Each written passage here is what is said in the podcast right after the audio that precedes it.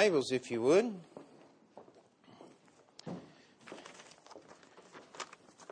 Let's turn to Acts chapter 7. Acts chapter 7 and All right, having a move down front here.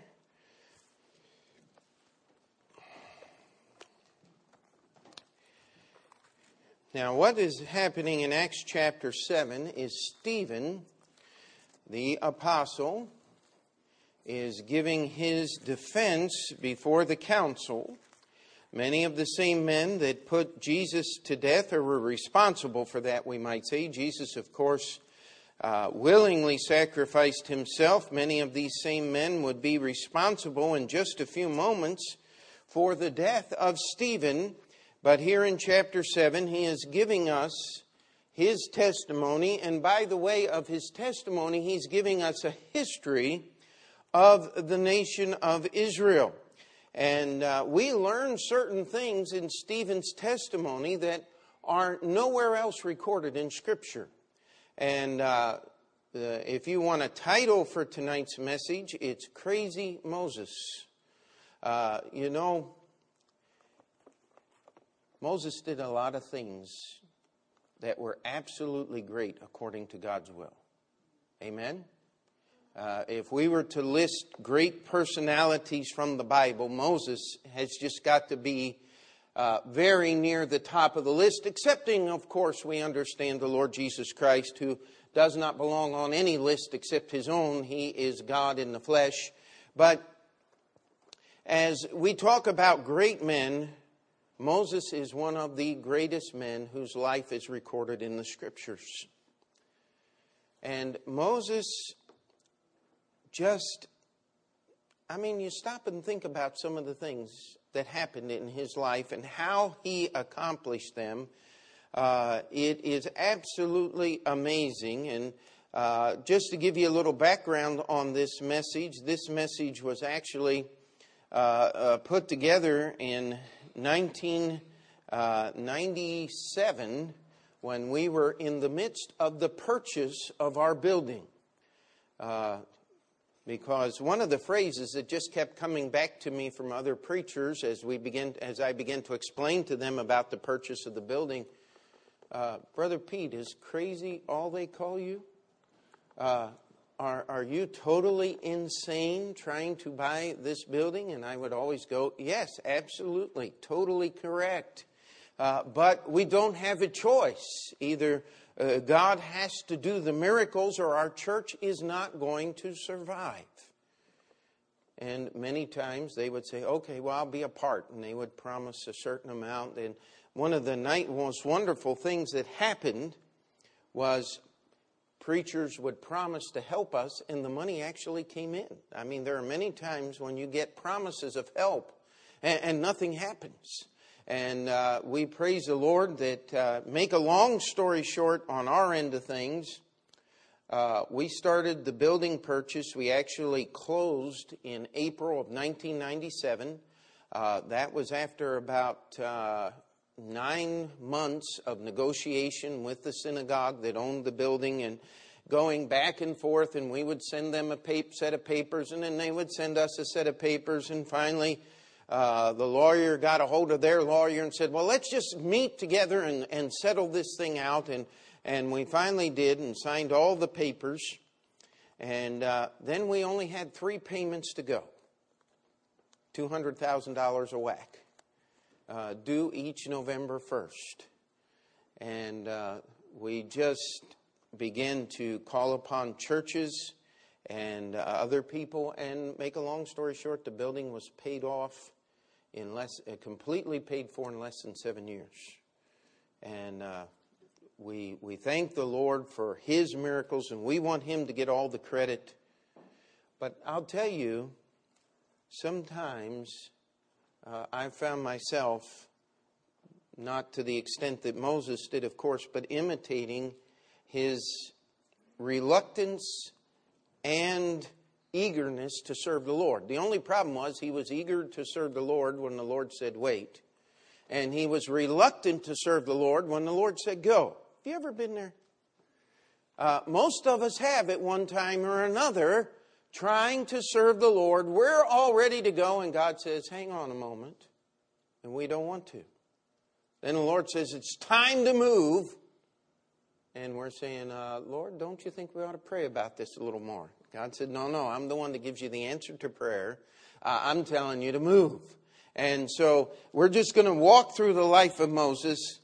And, and, if you don't think he was crazy by the time we're done, uh, you probably weren't listening very close.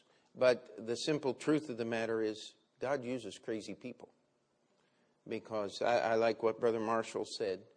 He said, They tell me there's a fine line between faith and foolishness. He said, I just never have found that line. And the simple truth of the matter is, what we need to do is we need to serve God, whether the world thinks it's foolish or not. Amen? Uh, God didn't ask you to figure out how to serve Him, He just asked you to obey. And you'll find that it's always better when you do it God's way. Amen? Is there anybody awake tonight? I can preach louder if I need to. But uh, let's look at uh, Acts chapter 7. We'll start in verse 25 here. Well, uh, let's actually just uh, go, go back here to verse 20 and get the whole story. In the which time Moses was born and was exceeding fair and nourished up in his father's house three months. And when he was cast out, Pharaoh's daughter took him up and nourished him for her own son. And Moses was learned in all the wisdom of the Egyptians and was mighty in words and deeds. And when he was full 40 years old, it came to pass, it came into his heart to visit his brethren, the children of Israel. And seeing one of them suffer wrong, he defended him and avenged him that was oppressed and smote the Egyptian, for he supposed his brethren would have understood that God by his hand would deliver them, but they understood not. And the next day he showed himself unto them as they strove, and would have set them at one again, saying, Sirs, your brethren, why do ye wrong one to another? But he that did his brother wrong, his neighbor wrong, thrust him away, saying, Who made thee a ruler and a judge over us? Wilt thou kill me as thou didst the Egyptian yesterday? Then fled Moses at this saying, and was a stranger in the land of Midian, where he begat two sons. And when forty years were expired, there appeared to him in the wilderness of Mount Sinai an angel of the Lord in a flame of fire in a bush. When Moses saw it, he wondered at the sight. And as he drew near to behold it, the voice of the Lord came unto him, saying, I am the God of thy fathers, the God of Abraham, and the God of Isaac, and the God of Jacob. Then Moses trembled and durst not behold. Then said the Lord to him, Put off thy shoes from off thy feet, from thy feet, for the place where thou standest is holy ground. I have seen, I have seen the affliction of my people which is in Egypt, and I have heard their groaning, and am come down to deliver them. And now come, I will send thee into Egypt. This Moses, whom they refused, saying, Who made thee a ruler and a judge? The same did God send to be a ruler and a deliverer by the hand of the angel which appeared to him in the bush. He brought them out after that he had showed wonders and signs in the land of Egypt and in the Red Sea and in the wilderness 40 years. Now, this is Stephen's testimony. He gives us a history of the life of Moses, and if you were to read the next several verses, he would tell us why he was giving the story of the life of Moses, because Moses was a type or a picture of Jesus Christ. But tonight, what we want to do is just look at the life of Moses. You see, Moses, as most of us, had no control over what was going on in the world when he was born. Amen? And his mother, wisely so, obeyed the command of Pharaoh. Pharaoh had said, when a child uh, a boy child is born, you're supposed to throw them in the river. And that's exactly what she did at three months Only she built an ark and she waterproofed it and made sure it'd be very safe and that no harm would come to Moses. You know what? Just because the world says to do something wrong doesn't mean you have to do something wrong. Amen?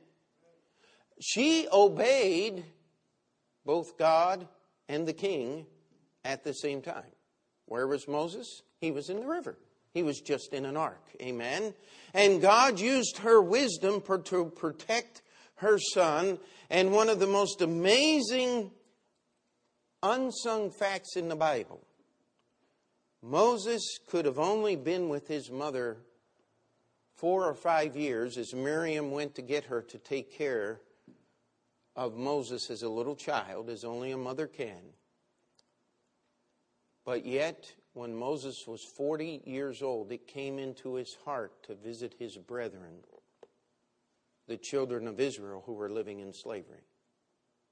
Now, where in the world did Moses get the idea that he was one of them instead of one of the Egyptians in whose the most powerful man in the world at that time was Pharaoh, king of Egypt. He was raised in Pharaoh's house as Pharaoh's grandson. Now, could you imagine all of the privilege he would have had by having his mother, the daughter of Pharaoh, she adopted him as her own son, do you think he got promoted to the head of the class? Do you think he got special privilege everywhere he went? You better believe he did. In fact, Stephen's testimony was that he was learned in all the wisdom of the Egyptians and was mighty in words and deeds. Now, I want you to remember that in a minute. This is Stephen's testimony under the influence of the Holy Spirit of God of Moses as he grew up in the house of Pharaoh. Now, I couldn't imagine being considered a child when you're 40 years old. You got 10 years to go, man, before you become a real adult. I mean, is that that is kind of strange to us. And if you want to know something even stranger, most Egyptians died before they turned 55. That was an old Egyptian.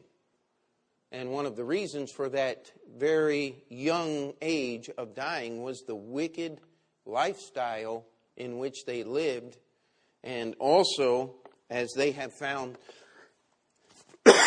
excuse me, evidenced in many of the mummies and things, it was really easy to die at a young age in Pharaoh's palace. How many remember King Tut? He had a slight concussion. Uh, somebody uh, murdered him by, uh, uh I'm trying to figure out a gentle way to say this, but I mean, uh, they crushed the back of his head. He, he was murdered.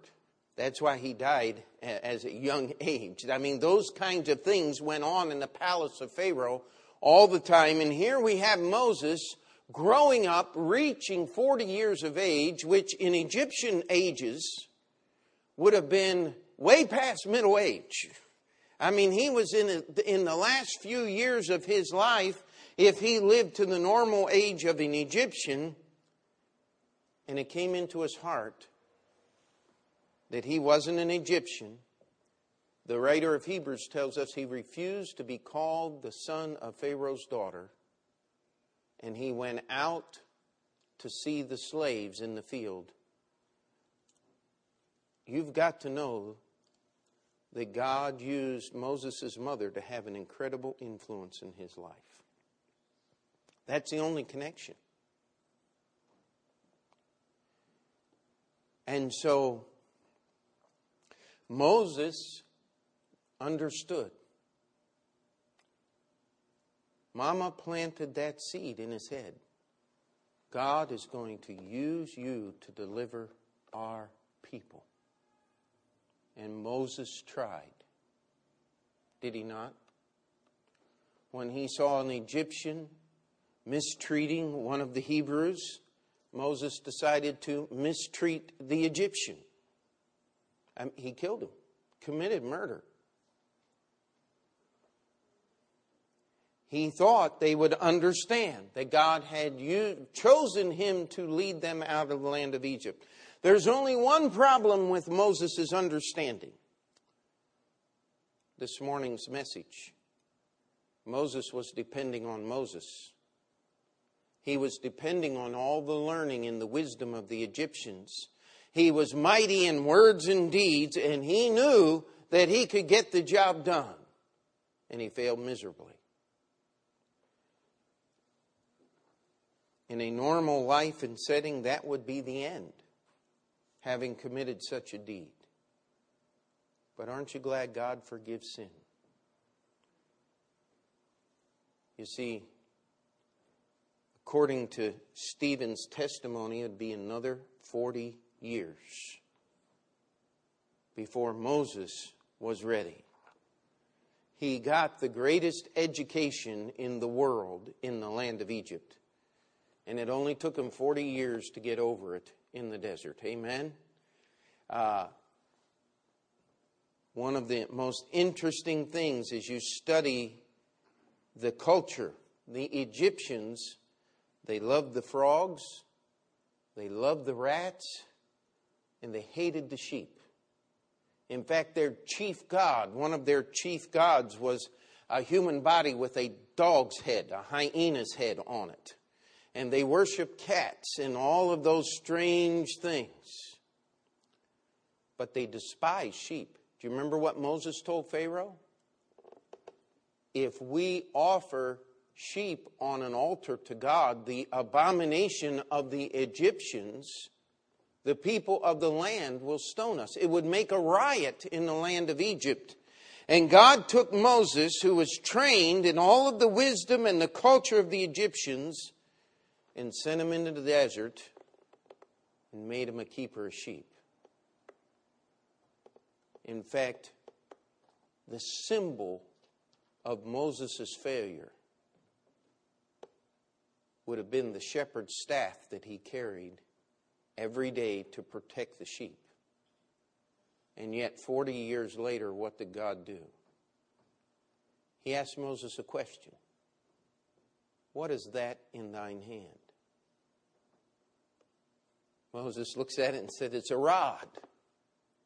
But don't you know in his heart he had to be saying, This is the symbol of my defeat and the dishonor in my life. I mean, Moses was raised as an Egyptian. He didn't love sheep, he despised them. Now, maybe after 40 years in the wilderness, he learned to love sheep. Amen. But he was raised as an Egyptian to hate those things, and God took the symbol of his mess and used it as the symbol of God's power. Doesn't that sound just a little bit crazy to you? I love the way God does things. Amen. Now, Moses is now 80 years old. And in Exodus chapters 3 and 4, God appears to Moses and said, Moses, I'm going to send you. And Moses said, uh, Who are you? He said, I'm the God of Abraham, I'm the God of Isaac, I'm the God of Jacob, I'm the God of thy fathers. And, and Moses isn't content. He says, What's your name? How, how do I know to tell the people of Israel? And God gives us his name. He says, You tell them, I am has sent you. Now, the idea of I am is where we get the word Jehovah. The Hebrew Yahweh is just a transliteration of the verb I am. When Jesus was in the garden and they all came around him, and Jesus said, Whom seek ye? the night he was arrested. He answered them in one word I am. And they all fell down on the ground and worshiped him, whether they wanted to or not. Amen? Because he is God. And so Moses said, Okay, they're not going to believe me. And he gave Moses signs. Do you remember the signs? He said, Throw your rod down on the ground. So he takes that rod and throws it down the ground. It becomes a snake. And I'm sure that Moses went, Where's my rod to get that snake? Oh, wait a minute, that is my rod. And it says he fled from it. And God told him to do something you should never, ever do in this life. He said, Grab it by the tail. Now, how many of you know what happens when you grab a snake by the tail? The head swings around and bites you. Don't ever do that unless God tells you to, and I can promise you something. God is not going to tell you to touch a snake. And if you go into a church and they're playing with snakes, promise you, get out of there fast. You have no business being in that kind of church. That's not what the Bible says. But that's a whole nother sermon. God tells Moses to put his hand into his robe, and he pulls it out, and it's covered with leprosy, white as snow. He has no running sores, but the disease of leprosy is apparent to all. He puts it back in, and it comes out normal. He pours water on the ground, and it becomes blood. He said, They'll believe these signs. And then Moses goes on in chapter 4 and verse 10. He says, But God, I can't talk. Now, wait a minute. What was Stephen's testimony? He was mighty in what? Word and deed. And Moses said, Well, I, I, I don't know how to talk anymore. I don't know what happened in 40 years in the, in the desert there, but God said, I'm the one that formed the mouth. I can make you talk. And Moses does something that God puts up with very rarely. He says, Lord, I'll speak by the hand of him you send. And you know what happened to Moses? He got Aaron. Now, how many of you would want an Aaron in your life? How many of you know Aaron's story? See, that's why you need to come to Sunday school. You learn all these things. Aaron was Moses' biggest problem. In fact, if he hadn't gotten Aaron, would he have had to put up with Miriam too? If we took those problems out of Moses' life, it would have been a whole lot simpler now, wouldn't it? There'd have been no golden calf at the foot of Mount Sinai. There'd have been none of the problems that, that Aaron caused to Moses. And after 10 plagues in the land of Israel, don't you think Moses got tired of saying, Well, Aaron, here's what the Lord says, and telling Aaron, and then standing there quietly while Aaron told Pharaoh? In fact, it was Aaron's rod that did most of the miracles in the land of Egypt, not Moses's. Read the scriptures. Moses missed out on a whole lot of fun because he had to argue with the Lord. And he brought a lot of problems to his people. You see, when Moses was ready to go, he was going to go in Moses' power, and he messed up terribly and sinned greatly against God and against his people. Forty years in the wilderness. Moses comes back, and God says, I'm ready to use you. And by the time Moses finally gets in sync with God, we're now at the Red Sea. Now, I want you to turn with me to Exodus 14. Uh, I love the wording in our Bible here. It is just absolutely incredible. Moses had been used of God to do all of these incredible miracles. The land of Egypt was destroyed. They are now marching out of the land of Egypt. The Passover has been instituted. And we come to verse 10. And when Pharaoh drew nigh, the children of Israel lifted up their eyes, and behold, the Egyptians marched after them. Now, here's the children of Israel. They are encamped at the uh, border of the Red Sea. And Pharaoh's army comes behind them.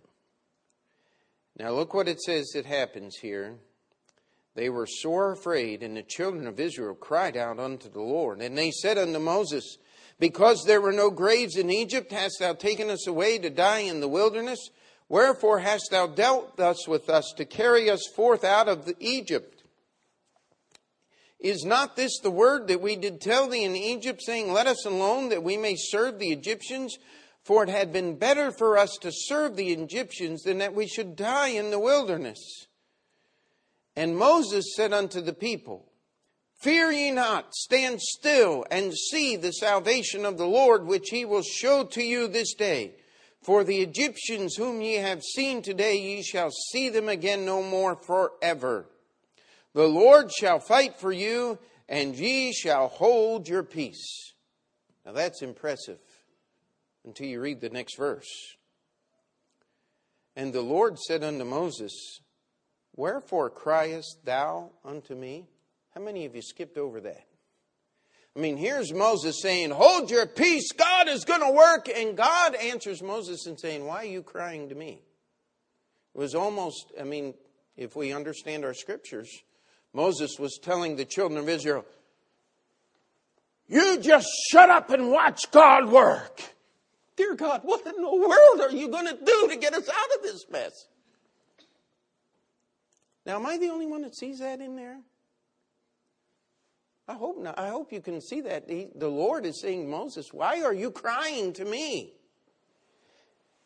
He says, Speak unto the children of Israel that they go forward, but Lift thou up thy rod and stretch out thy hand over the sea and divide it, and the children of Israel shall go on dry ground through the midst of the sea. Don't you love the way God works? The pressure is building. Something has got to happen. Pharaoh is going to slaughter the entire nation of Israel. And let me tell you, the Egyptian army could have gotten the job done to every man, woman, and child in the nation of Israel. Their backs were against the sea.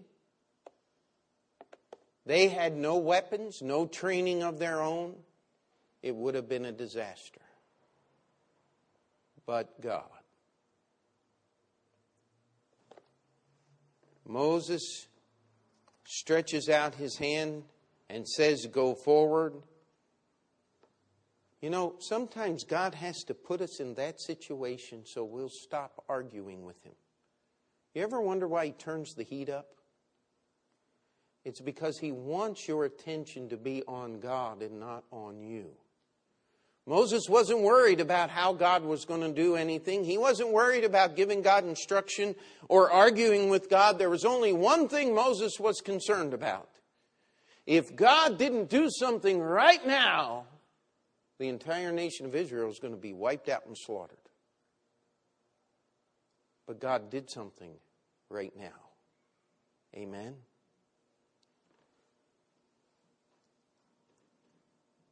Forty years later, Joshua chapter 2, the children of Israel are coming into the land of Egypt. And what is Rahab and the people in Jericho talking about? You dried up the waters of the Red Sea. Let me ask you a question. How many events that happened 40 years ago are you still talking about today?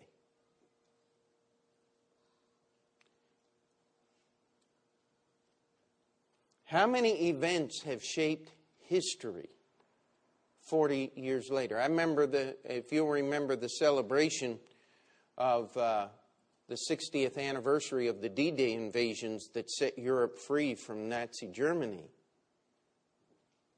That still was not considered in modern times. Well, we're, we're glad of the bravery of those men, but there's nobody afraid of the United States because of what we did on the shores of Normandy. If that were true, 9 11 would have never happened. Do you follow what's going on here? 40 years later, the city of Jericho is shut up, locked down tight, and they're shaking in their boots because of what God did at the Red Sea. Let me tell you, when God does something, He does it right. And he does it in a way that only God gets credit for. Us. But Moses took all of these things. In fact, Moses carried in his hand the written law of God, the first copy. The first printed word of God was printed with the finger of God in tables of stone on Mount Sinai. And we go to Numbers chapter 20. And Moses threw it all away. Because he had to allow himself to have a temper tantrum. Now, children, what happens when you throw temper tantrums? Get in trouble, don't you? Doesn't work that way, does it? Let me tell you, throwing a temper tantrum never has helped anybody get anything done. Moses tried it with God. You didn't know adults could throw temper tantrums, did you? And sometimes they do. But you know what? They always suffer for it. How many of you know the story in Numbers chapter 20? There had already been the rock at Horeb. That happened just a few days after crossing the Red Sea. This was 39 and three quarters years later they were just ready to leave the land of Canaan and go into the promised land, and they ran out of water. And God said, Now, Moses, I want you to take 70 elders of Israel, and I want you to go up on top of this rock, and I want you to speak unto the rock. Now, God was trying to paint a picture. The rock in our scriptures is Jesus Christ. He was smitten once, that's what the cross was about and all who call upon his name shall be saved. How many of you see that picture? Moses messed up the painting. He smoked the rock twice. And here's what God said in verse 12. And the Lord spake unto Moses and Aaron, because ye believed me not to sanctify me in the eyes of the children of Israel Therefore ye shall not bring this congregation into the land which I have given them. Moses missed out on the promised land because he had to express his temper. Is that crazy or what? I'll tell you, it is. Absolutely insane. But how many of us have hurt somebody by our tempers? Boy, I got quiet quick. You see, if we're going to follow God, it's going to be His way, not ours.